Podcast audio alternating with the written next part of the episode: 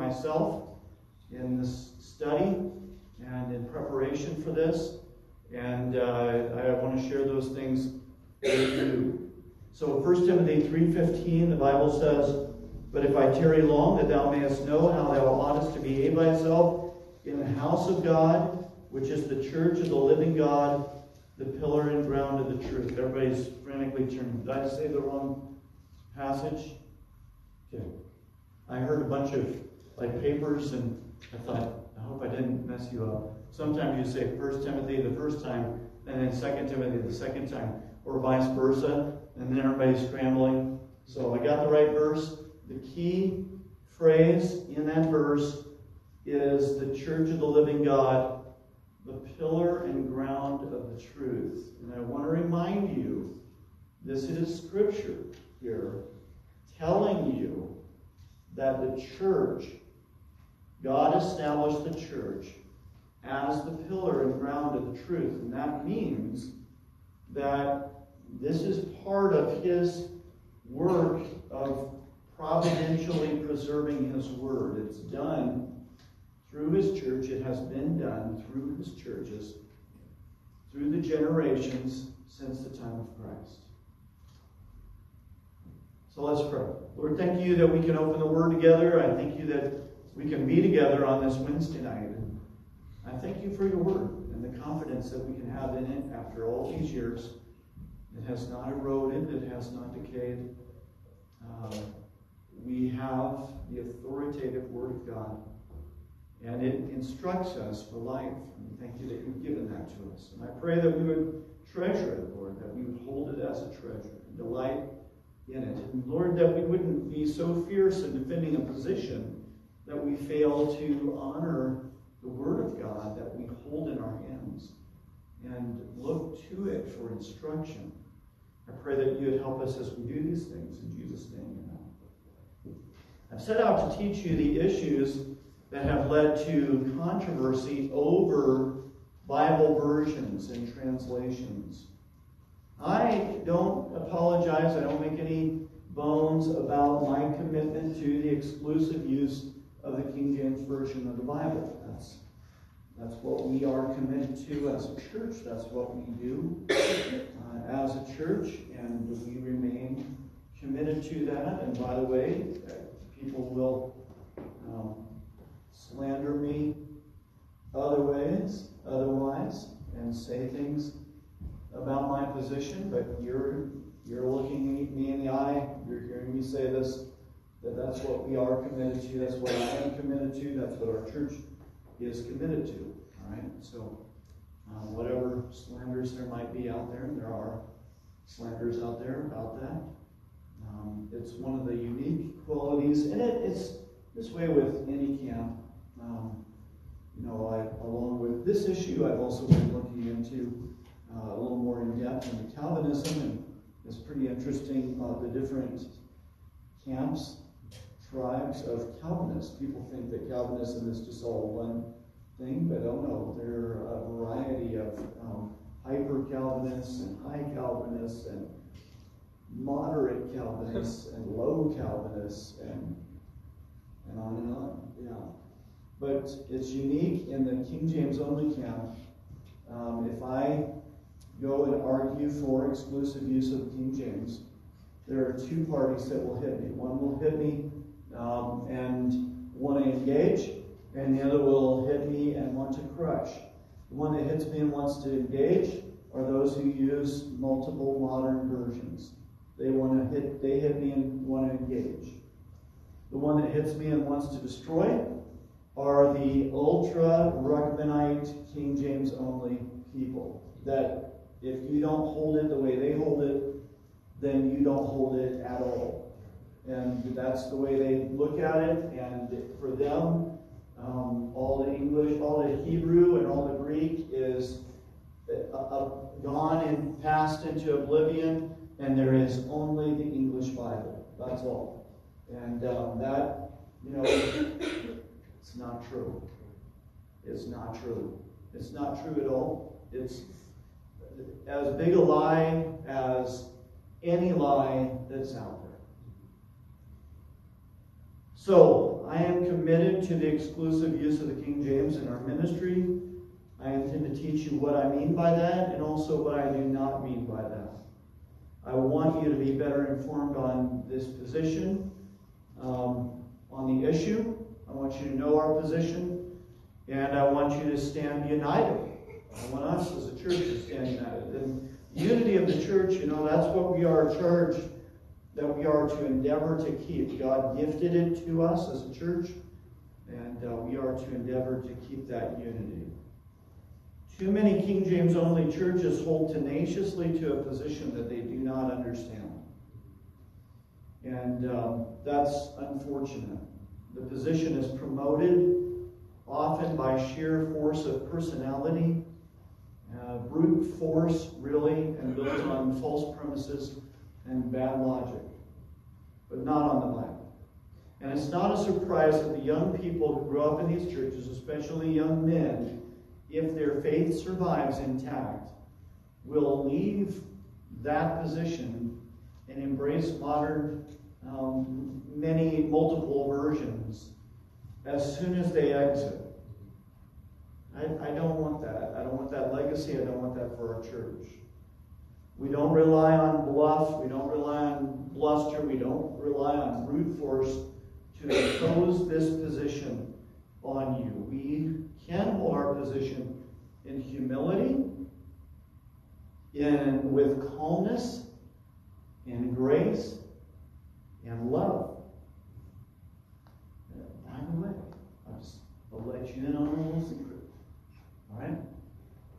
A mark of a, a position held in humility is that it is held with calmness. I Engage with people, and usually the ultra Ruckmanite types that lose their patience in a hot minute and just go full on bombastic on you.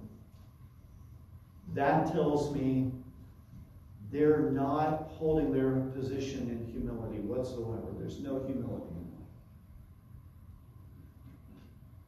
we can be confident that we're taking a biblical position on the issue of text and translation. Now, I've committed to the most thorough approach to this topic to date. We'll finish part one tonight by looking at our church's statement on God's Word, the Bible. In the next part segment, we'll consider the transmission of Scripture throughout history and give a biblical view of both the canon and of the manuscript traditions. The third section, we'll take a look at the debate over the text of Scripture and particularly at textual criticism, what it is, what it involves. In part four, we'll explain why we are not English only preservationists. In part five, we'll give a biblical defense for the exclusive use of the King James Version. So, you all have a copy of our church's statement uh, for the Word of God, and uh, this is something that uh, we put a lot of time into preparing uh, as a church and uh, have worked through and discussed and um, debated heavily. And I feel like we've got the right words, the right scripture proofs. So I've been going through that as sort of a foundation for what we're teaching here. Let's read it. We believe that the 66 books of the Old and New Testaments are given by the inspiration of God to be the rule of faith in life. We believe that no prophecy of the Scripture is of any private interpretation, but that holy men of God spake as they were moved by the Holy Ghost. We believe that the whole counsel of God concerning all things necessary for his own glory, man's salvation, faith, and life is either expressly set down or necessarily contained in the Holy Scripture. We believe that the Holy Scripture is the only sufficient, certain, and infallible rule of all saving knowledge, faith, life, and obedience. We believe that the only infallible rule of interpretation of Scripture is Scripture itself. We believe that the authority of the Holy Scripture does not depend on the testimony of any man or church, but wholly upon God alone, who himself is truth and the author of all Scripture, and therefore ought to be received and believed by men upon its own authority, because it is the very Word of God. We believe that God's people and churches bear important witness and testimony to the truth of God's Word, and that they have a sacred duty to bear that witness faithfully. We believe that the New Testament in Hebrew, known as the Masoretic Hebrew, and the New Testament in Greek, uh, did I say New Testament first? Old Testament in Hebrew, New Testament in Greek, known as the Textus Receptus, being immediately inspired by God, are kept pure in all ages by his singular care and providence. We believe that in Old Testament times, God used Israel as his particular agent of preservation, and that in this New Testament era, God uses his faithful churches as his agents of the We believe that the Old Testament in Hebrew and the New Testament in Greek are to be translated into the vulgar language of every nation unto which they come. We believe that a faithful translation will have the correct textual authority, textus receptus only, the correct translational authority, formal equivalence, and the correct ecclesiastical authority, faithful New Testament churches, and that it will be accessible to the people of God in our modern age. We believe that the King James Version or authorized version of the English Bible is a true, faithful, and accurate translation which in our time has no equal among all the other English translations, and that we can, without apology, hold it up and say, These are the words of God. By conviction, we will only use the King James Version of the Bible in all our teaching, preaching, and materials. We believe that the canon of Scripture was established by God and received by His churches, and therefore is not determined by any church council or by any edict of men. We believe that the canon of Scripture includes every word that proceeded out of the mouth of God and has been kept by His own singular care and providence. The canon of Scripture, therefore, is the 66 books of the Old and New Testaments, which contain the preserved word and words of God. We believe that the books commonly called the Apocrypha, along with all other extra biblical texts, though they may claim to be equally inspired with the Bible, have been and must be rejected by the church, not having been received by God's people, not showing evidence of divine inspiration, and not belonging to the received canon of Scripture. We believe that when faced with apparent contradictions in the Bible, it is the Christian's duty to faithfully uphold the principle that all Scripture is given by inspiration of God and therefore came from one mind and to strive to harmonize between any apparently contradictory passages. Let God be true, but every man a liar. I went through the first five or six of these points, so I'm just going to run through very quickly the points that we made. Number one, we believe that the 66 books of the Old and New Testaments are given by the inspiration of God to be the rule of faith and life. That's a summary statement of all that we believe and will be laying out in detail in the rest of the statement. Um, only these 66 books of the Old and New Testaments are Scripture, nothing else. All Scripture is given by inspiration of God, and man is to live by every word that proceeds out of the mouth of God. So we are to concern ourselves with the whole counsel of God concerning all things, as is related to us in the Bible. Number two, we believe that no prophecy of the Scripture is of any private interpretation but that holy men of God spake as they were moved by the Holy Ghost. The Bible came from one mind, the mind of God, and is therefore internally coherent, every part of it. It's therefore our duty to uncover the direct meaning God had for any text of Scripture. Number three, we believe that the whole counsel of God concerning all things necessary for his own glory, and salvation, Faith in life is either expressly set down or necessarily contained in the Holy Scripture. Paul points to inspiration as the reason the Scriptures are able to make men wise. because they come from the wise one. Jesus Christ is to us wisdom. Number four, we believe that the Holy Scripture is the only sufficient, certain, and infallible rule of all saving knowledge, faith, life, and obedience. Number five, we believe that the only infallible rule of interpretation of Scripture is Scripture itself.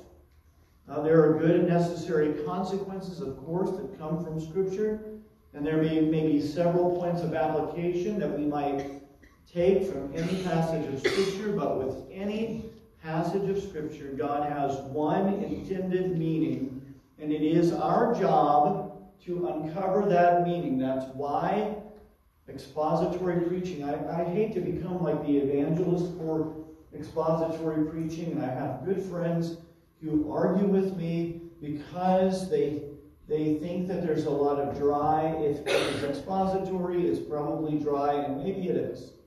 Maybe at least it's less entertaining I should say, than other, because there's always, you know, like when I was a kid, the, comics had uh, the Family Circus. Is it, the Family Circus still in the comics? It still shows up. All right, we got some that still see it. All right. So there's Billy, the boy, you know, and whenever his parents send him to do anything, then you get that dotted line that makes circles all around the yard and weeds all over the place. And, and I don't know, like the, the guy who created the family circus found that that was a winner. And so he used it over and over and over again. Probably once a month, one like that shows up in there. It's a winner because it's entertaining. It, I mean, back when I was a kid, way back long ago, pinball machines were popular. People would spend coins on pinball machines, watching a marble bounce around. It's entertaining, no doubt about it.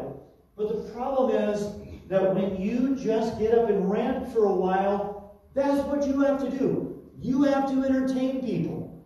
It's much better, much better to give people the Word of God. And look, do we not enjoy when we read a passage and then it's opened up to us and we think about what this passage means. Why is it here? Why did God put it in the Word of God? What does He have for us? Is that not enriching to our lives? Huh? I mean, honestly, you know, mac and cheese got me through college, but it's like the difference between a diet of mac and cheese and a diet of steak, all right? And if the price is the same, unless you're my daughter, you're taking the steak, right? You want the steak. Give me meat. We crave meat. Our bodies need meat. Our teeth want to chew meat. Your teeth were not made for chewing mac and cheese. you don't even need teeth to chew mac and cheese. Just gum it. But you want meat. We want meat. You could start like a chant, like we could march around the auditorium. We want meat. All right, this is this is what God intended that we would be opening His Word to His people. Now there might be several methods for interpreting a passage or examining it in order to uncover the meaning of the passage. And so, if you listen to four or five preachers, you know, it can be entertaining sometimes. I suppose to have a conference where you assign one chapter and everybody is supposed to preach it you would, pardon me, you would get some, it would be interesting to hear the differences. Uh, for sure. There would be differences, right? Because everyone has different perspectives. But there is only one infallible rule of interpretation, and that is Scripture itself.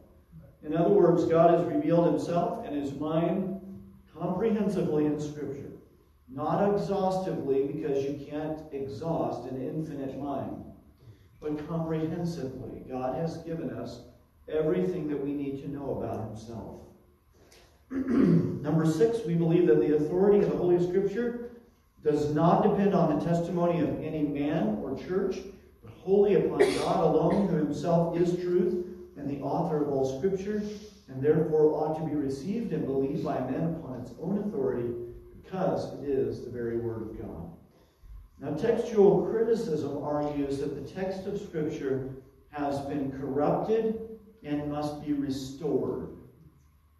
Right? And that means, understand, that means that for centuries, Christians did not have the pure Word of God. And that it is up to scholarship to provide that pure Word. All right, so I'll give you a case in point. Nestle Aland gives a new addition to their critical text, which is the primary critical text today. And the Nestle Aland 28 came out a few years ago. The Nestle Aland 29 is coming out soon. I believe it's 29. I might be wrong on my numbers, but it's 28 or 29. Um, but I believe it's 29. And uh, I just saw this yesterday that the newest edition of the Nestle Aland text will have 200 changes in the books of Matthew, Mark, and Acts alone. Those three books, 200 changes. It makes one wonder will scholarship ever come to a point where they say, we have it? We have the words now, nailed down.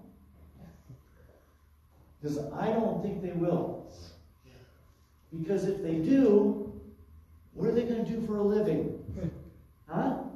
I mean, they're getting paid to do this. If you were getting paid to do it, you would find them too, right? I mean, look, I know that that's offensive. For me to say that is offensive to a lot of people. But understand what I'm saying here that it's hard not to be suspicious, and it's hard, honestly, to take it seriously when we come up with this amount of change. Even one or two, I think, we'd be concerned about. But 203 books, that's a serious thing. I think that we need to be a little more critical before we accept such a thing. The Bible does teach that God keeps His word and that His people receive it and believe it. This is taught consistently in the Word of God. And the Bible describes the process of preservation in terms of faithful believers receiving the Word of God. We have also a more sure word of prophecy, whereunto ye do well that ye take heed, the Apostle Peter said. They receive the word with all readiness of mind, as Paul said of the believers in Acts, or Luke said, and the, the believers in Berea. When you receive when you receive the word of God which you heard of us, you received it not as the word of men, but as it is in truth the word of God. So Paul commended the church in Thessalonica. If we receive the witness of men, the witness of God is greater. 1 John 5 and verse 9. So that brings us then to the seventh point. We believe that God's people and churches bear important witness and testimony to the truth of God's word and that they have a sacred duty to bear that witness faithfully. This is what Paul means when he identifies the New Testament church as the pillar and ground of the truth. God's people and churches bear important witness and testimony to the truth of God's word. Okay? The church is the pillar and ground of the truth, as we saw in 1 Timothy 3.15. You probably still have that open right now. God establishes the truth.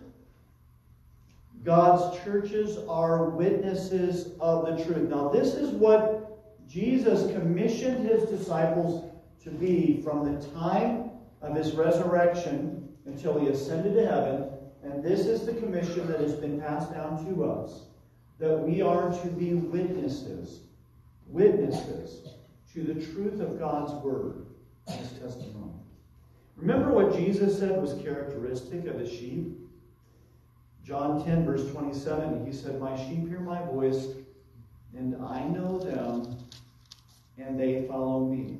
Okay, so understand that this is characteristic of God's people. That we hear the Word of God, we receive it, we recognize it, we love it, we embrace it, we let it dwell in us richly. God's people recognize the voice of God in the Word of God. And it's the same thing. When I was a kid, my mom would, you know, call on the phone or something, and uh, you know, I would answer, and I'd use a fake voice or something. I could never fool my mom because she knew my voice. She knew it. Even when it was fake, she knew. I would try to kid her, she would know.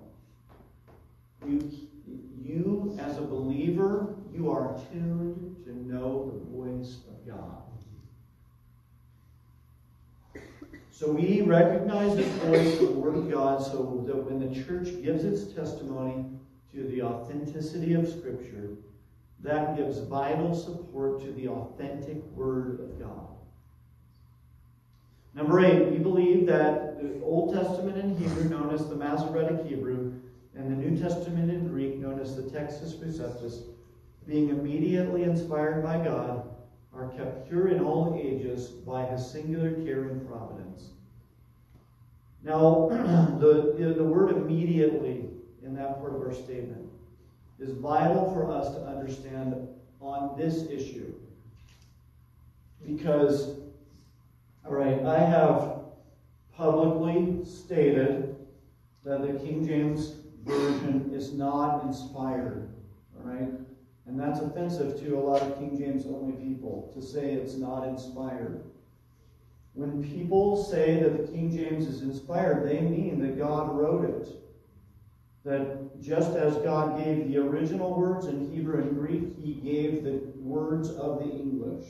That's what they mean. Now, people have taken that to mean that I don't believe that the King James, that the King James Bible is the inspired Word of God. Now, there's a world of difference between saying that the King James Version is the inspired Word of God and saying that the King James is inspired. It's a huge difference. If, if you don't understand it, we can talk about it later on. I can explain it to you. The difference. But I'm going to explain it to you right now as well. Okay? I want you to understand this. The word immediately, okay, look at that eighth statement again. Okay? We say in it the word immediately. We believe that the Old Testament in Hebrew, known as the Masoretic Hebrew, and the New Testament in Greek, known as the Textus Receptus, being immediately inspired by God. Okay? So, immediately is vital for us in understanding this issue. We might be able to acknowledge that the English of the King James is immediately inspired. Okay, there's a difference between immediately and immediately. Okay, there's um, mediation, which involves a go-between. That there's mediation means that there's someone between you and the target. Okay, um, media. Media is referring to a third party that delivers you the news of the day. Okay? So all the news of the day is funneled into the media who decides what news is important for you to hear and what you need to know about that news. They boil down an event that probably has been taking shape for a long time and they boil it into about 15 seconds of delivery time. And uh, that's media, all right? Immediate means that there's no mediator, nothing in between, okay? So when we say that the Hebrew and Greek are immediately inspired by God, we mean that God directly inspired it. That, as Second Peter says it, holy men of God spake as they were moved by the Holy Ghost, by the Holy Spirit. Okay, that's what we mean. God was giving the words. He didn't, there's no second giving the words, no third giving of the words, there's no downstream. He doesn't need to give the words again because he promised to keep the words that he gave. Okay? So, we're saying then that yes, the King James absolutely is immediately inspired. So, in this sense, that it is a faithful, true translation of the inspired words of God, and therefore it contains the authority of the inspired words of God. Okay? Because it faithfully represents those words. Okay? Uh, another way of saying is, this is that the Hebrew and Greek were directly inspired, and that the inspiration of the King James is derived from the authority of the Greek and Hebrew words. Okay? Now, you know, some, I know some don't like that. Okay? And some of it is because we look at it and say, well, I don't know Hebrew and I don't know Greek. And you don't have to. You don't have to. We don't have to. We can be confident that we have a faithful translation of the inspired words of God. We can be confident in that. Absolutely. but we can also say the same thing for any Bible in any language that faithfully translates the Hebrew and Greek. We can say the same for them. There are some who want to argue that the King James exclusively is the inspired word of God and that the English of the King James was immediately inspired by God, and that would mean that there was a re inspiration of the Bible. We can't say that. We don't have any biblical grounds for saying such a thing. The Bible teaches no such thing. Rather, inspiration rests with the words God immediately inspired, which are found in the writings of Scripture. That's what God promised was inspired. Paul said, all Scripture is given by inspiration of God. The, the Greek there, the Greek phrase is three words, pasa, graphe, theopneustos. Theopneustos is a predicate adjective. Its inspiration describes or renames even the um, graphe. All right, that's that's what the graphe is the noun, and theopneustos, which is why is given by, is inserted in there, but it's also italicized in there. Okay, pasa all graphe the writings. Okay, all the writings of Scripture are inspired, given by inspiration of God theopneustos, breathed out by God through the mouth of his men, his people, the holy men of God who spake as they were moved by the Holy Ghost. we need to distinguish between the words Jesus and the apostles and the characters in the Bible spoke in their lifetimes and the written record of those words. Because the inspired words the words God kept are the written record of their words. When we come to places in the Gospels, for example, the Gospels are a prime example of this, where you'll have three or four different accounts of Jesus speaking the same thing, but it will be different words. And you might say, well, which ones are the words he actually said? That's not the way we're to approach it. Each one of those accounts gives the inspired record of what Jesus said. Each one. So that if Matthew differs from Luke, both Matthew and Luke are equally inspired. Their words are the words of God. Our job, and we'll talk about this in a little bit, is to harmonize between the two accounts of what Jesus said there. But we know that the inspired words are the written words, the written record of God's Word. the mark that distinguishes a word as an inspired word is that that word has been preserved. God promised to keep the words he gave. Preservation of a word indicates that this word is an inspired word of God. And the two work in tandem inspiration and preservation, someone said, inspiration and preservation are twins. It's very true. They work together, they're co laborers here to deliver us the word, the authentic words of God. God breathed the words he kept, and God kept the words he breathed. That's a really simple thing that we should all get in our heads.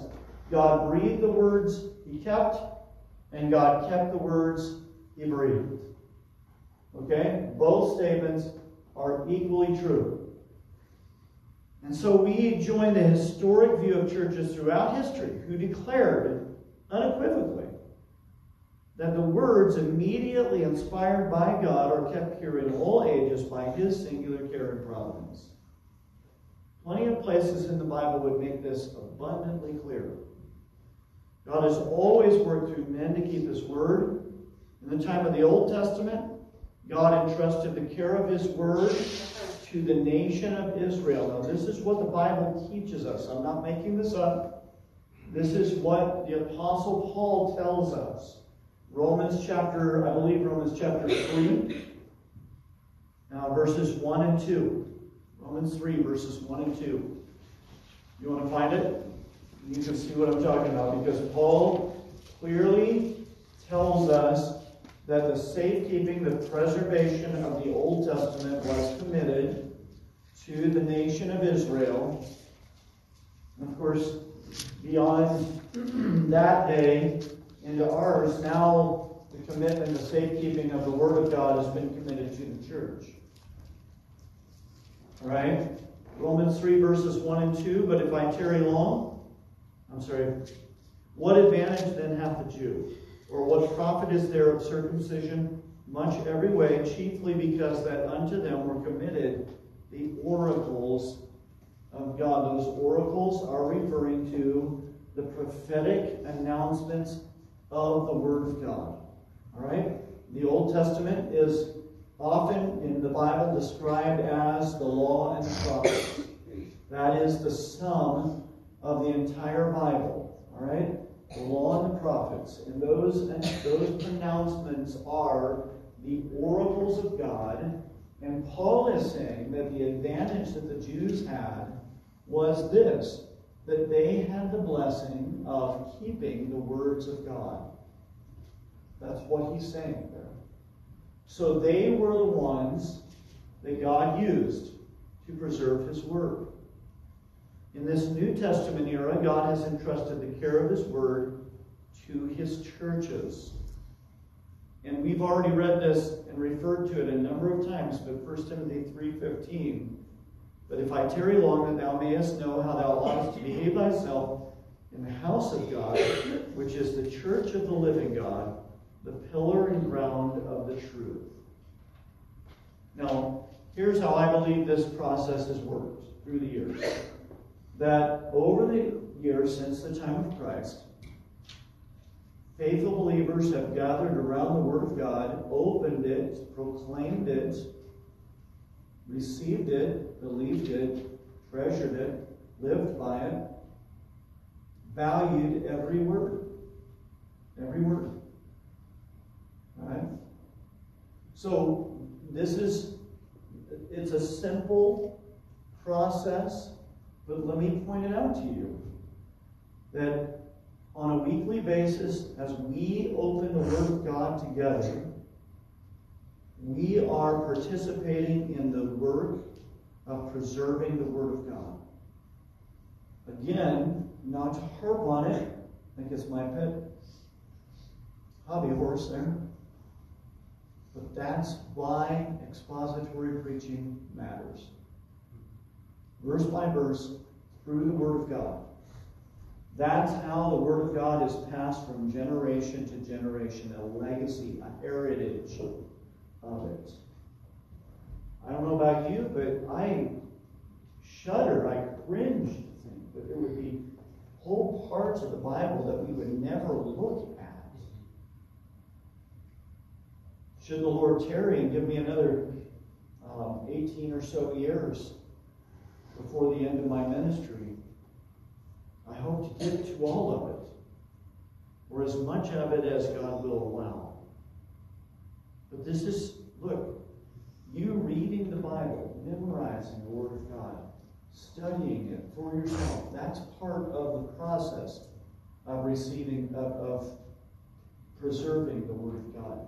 God doesn't do these things through mystical means. He does these things through faithful believers receiving the Word and passing it down to the next generation. Our Lord has promised that the Word would always be established. Matthew 5:18 For verily I say unto you till heaven and earth pass one jot or one tittle shall in no wise pass from the law till all be fulfilled. And in fact God has set his unchangeable word over against the flattering words, the vain words of men in order to prove that he will always keep us by keeping his word.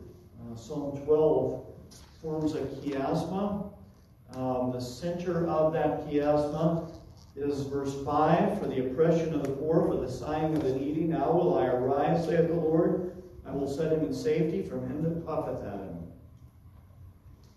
All right? now, the verses on both sides of that the threat against the people of God are the vain words of men.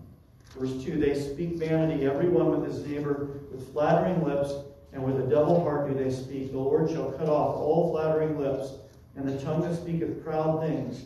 Who have said, With our tongue will we prevail, our lips are our own. Who is Lord over us? And in that fifth verse, God promises to preserve his people. And then the next verse, which pairs with the flattering words of wicked men, Verse 6 The words of the Lord are pure words. As, a, as silver tried in a furnace of earth, purified seven times, thou shalt keep them, O Lord. Thou shalt preserve them from this generation forever. God is promising that his words are not vain words. He pledges to keep his people, and the way he's going to is by keeping his word. His word promised keep his people is a sure word, is, is, is a certain word. Number nine, we believe that in Old Testament times God used Israel as his particular agent of preservation, and that in this New Testament era, God uses his faithful churches as his agents of the same. We looked at um, that already, so let's go to number 10. We believe that the Old Testament in Hebrew and the New Testament in Greek are to be translated into the vulgar language of every nation unto which they come. All right, now this is a point, by the way, it's historic doctrine. This is not something we just made up. Much of the language in this statement of faith has come from the London Baptist Confession of 1689. Um, so that tells you these this is long established um, conviction among God's churches. All right? And this is an important point. The reason we're not all required to learn Hebrew and Greek is because of Paul's instruction to the church at Corinth. Look, look at with me at 1 Corinthians 14, verses 6 through 12. 1 Corinthians 14, verses 6 through 12. Because Paul gives instruction here about the words, the translated word of God. Right? 1 Corinthians 4, verses 6 through 12. Now, brethren, if I come unto you speaking with tongues, what shall I profit you, except I shall speak to you either by revelation, or by knowledge, or by prophesying, or by doctrine? And even things without life giving sound, whether pipe or harp, listen to this, except they give a distinction in the sounds, how shall it be known what is piped or harp? For if the trumpet give an uncertain sound, who shall prepare himself to the battle? Now, this is point Paul wants to make with that illustration. So likewise ye, except ye utter by the tongue words easy to be understood, how shall it be known, be known what is spoken? For ye shall speak into the air. Okay? So what Paul is saying there is that we are to teach in the common language of the people. All right? And that his word also is to be translated into the common language, the vulgar tongue of the people. That's what the Bible says. There are, it may be, so many kinds of voices in the world, and none of them is without significance. Therefore, if I know not the meaning of the voice, I shall be unto him that speaketh a barbarian, and he that speaketh shall be a barbarian unto me. Even so ye, for as much as ye are zealous of spiritual gifts, seek that ye may excel to the edifying of the church. Okay? So Paul's instruction there is that we're not going, we're not to come in and speak gibberish, and we're not supposed to, you know, that I mean, for many years it was controversial. In fact, it um, the trigger the Protestant Reformation was the Mass that was done in Latin, right? And so that only the scholars could understand it. And of course, the Bible was only in Latin for many years. And so only the educated and the wealthy would have access to it. But God teaches that the Word of God is to be in the vulgar tongue of the people. That's what He teaches. Not only does this instruction of Paul's permit faithful translation into the common language, it in fact requires it. And in fact, it would be a primary argument for making the Bible as accessible to the common man to what William Tyndale referred to as the plowboy, as it is to the educated. Unless the Bible is translated into the heart language of a people, it is impossible that it would penetrate their hearts. And this is not just true here in America, but it is true in any foreign field, anywhere in the world. Colossians 3:16 Let the word of Christ dwell in you richly in all wisdom, teaching and admonishing one another in psalms and hymns and spiritual songs, singing with grace in your hearts to the Lord. Romans 10 verses 14 through 17. How then shall they call on him in whom they have not believed? And how shall they believe in him of whom they have not heard? And how shall they hear without a preacher? And how shall they preach except they be sent? As it is written, How beautiful are the feet of them that preach the gospel of peace and bring glad tidings of good things. But they have not all obeyed the gospel, for Isaiah saith, Lord, who hath believed our report? So then faith cometh by hearing, and hearing by the word of God. Number 11, we believe that a faithful translation will have the correct textual authority, that is, Textus Receptus only, the correct translational authority, that is, formal equivalence, and the correct ecclesiastical authority, that is, faithful New Testament and that it will be accessible to the people of God in our modern age. I'm going to revisit that in future lessons. Number 12, we believe that the King James Version or authorized version of the English Bible is a true, faithful, and accurate translation which in our time has no equal among all the other English translations, and that we can without apology hold it up and say these are the words of God. By conviction, we will only use the King James Version of the Bible in all our teaching, preaching, and materials. Now, the three things that we said ecclesiastical authority, that is a church Bible, uh, formal equivalence, that's a word for word translation, and uh, textual authority, that is the Textus Receptus, being translated, and the Hebrew Masoretic. Um, is the reason we can say that. We have the combination of those three things. I believe absolutely that there must be a church Bible that the churches must receive and accept a translation of the Bible. Now, we are absolutely certain that the churches have accepted the King James Bible. Despite the fact that more and more people are moving away from it and leaving it, still it is the last Bible that is truly a church Bible. And that's a big deal. Number 13, we believe that the canon of Scripture was established by God and received by his churches, and therefore is not determined by any church council or by any edict of men. This depends so much on what I have argued previously. We included this in our statement because we believe it is one of the most overlooked elements of the translation debate. Almost universally, God's people are in agreement as to the canon of Scripture. There's almost there's all kinds of debates about translations and versions of the Bible, but there is almost no debate about the canon of Scripture. Whether or not a person believes in the value of textual criticism, nobody challenges the authenticity of a book of the Bible. And yet the Bible says nothing about its own canon or which books belong to the canon, or which extra biblical texts, like the Apocrypha, do not belong. The Bible has to be our authority in these things. So we have to go with what the Bible promises, not with what Christians have agreed to regarding uh, or without biblical authority. So the Bible nowhere speaks of a canon of books. The Bible only speaks of words. Doesn't speak of chapters, doesn't speak of verses. Only speaks of words. The Bible teaches the canonicity of words, not of chapters or verses or books. The verses and chapters and books are the collections of those words, and thus they are canon. But they are not, they're canon because they contain the words. We shouldn't act as if the books are canonized. But, you know, the words, though, they are up for grabs. The words are not up for grabs. And the church councils did not determine or establish the canon of Scripture, but rather they recognized and confirmed what the churches had received. I came across this. I told you I've been studying this a good bit, and while my um, kids are candy selling, my kid, because I'm down to one now. Uh, but uh, anyway, I didn't lose my other kids, just I don't have to candy with them anymore.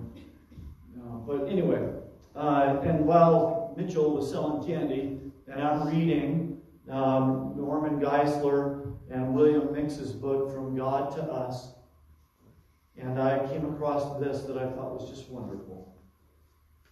Thus, the process of canonization was at work from the very beginning. The first churches were exhorted to select only the authentic apostolic writings. When a book was verified as authentic either by signature or by apostolic envoy, it was officially read to the church and then circulated among other churches. Collections of these apostolic writings began to take form in apostolic times. By the end of the first century, all 27 New Testament books were written and received by the churches. The canon was complete, and all the books were recognized by believers somewhere. Because of the multiplicity of false writings and the lack of immediate access to the conditions related to the initial acceptance of a book, the debate about the canon continued for several centuries until the Church Universal finally recognized the canonicity of the 27 books of the New Testament. It's really a wonderful accounting. And by the way, they did a great job of laying the groundwork for that statement, showing how from the very beginning, believers were receiving the words, receiving the letters and the gospels, and passing them among themselves and carefully preserving. Now, Daniel Wallace is the premier textual critic of our day. And I am also taking a course of his on textual criticism right now. And Daniel Wallace made this statement. He said um, that it took uh, several centuries for there to develop a canon consciousness. So, in other words, his idea was that a letter came from Paul, and believers scrambled to copy it out as fast as they could and send it to other places, and so mistakes were made, and so on. And he believes that the initial early carelessness of believers was because they were not conscious of the fact that they were holding the Word of God. That's about as false a notion as any I've ever heard. Because, again, all the things that I've said to you, God's people hear His voice in His Word. They recognize it, they know it, they safeguarded it. Yes, absolutely, we know they made copies and passed them around to the other churches. The Apostle John, in his book of Revelation, at the very beginning, commands that his book is to be passed around to the seven churches in Asia. Don't think that they took the one copy that he wrote and passed it from church to church. They made copies of it and they passed it around. And it was delivered to each of those churches.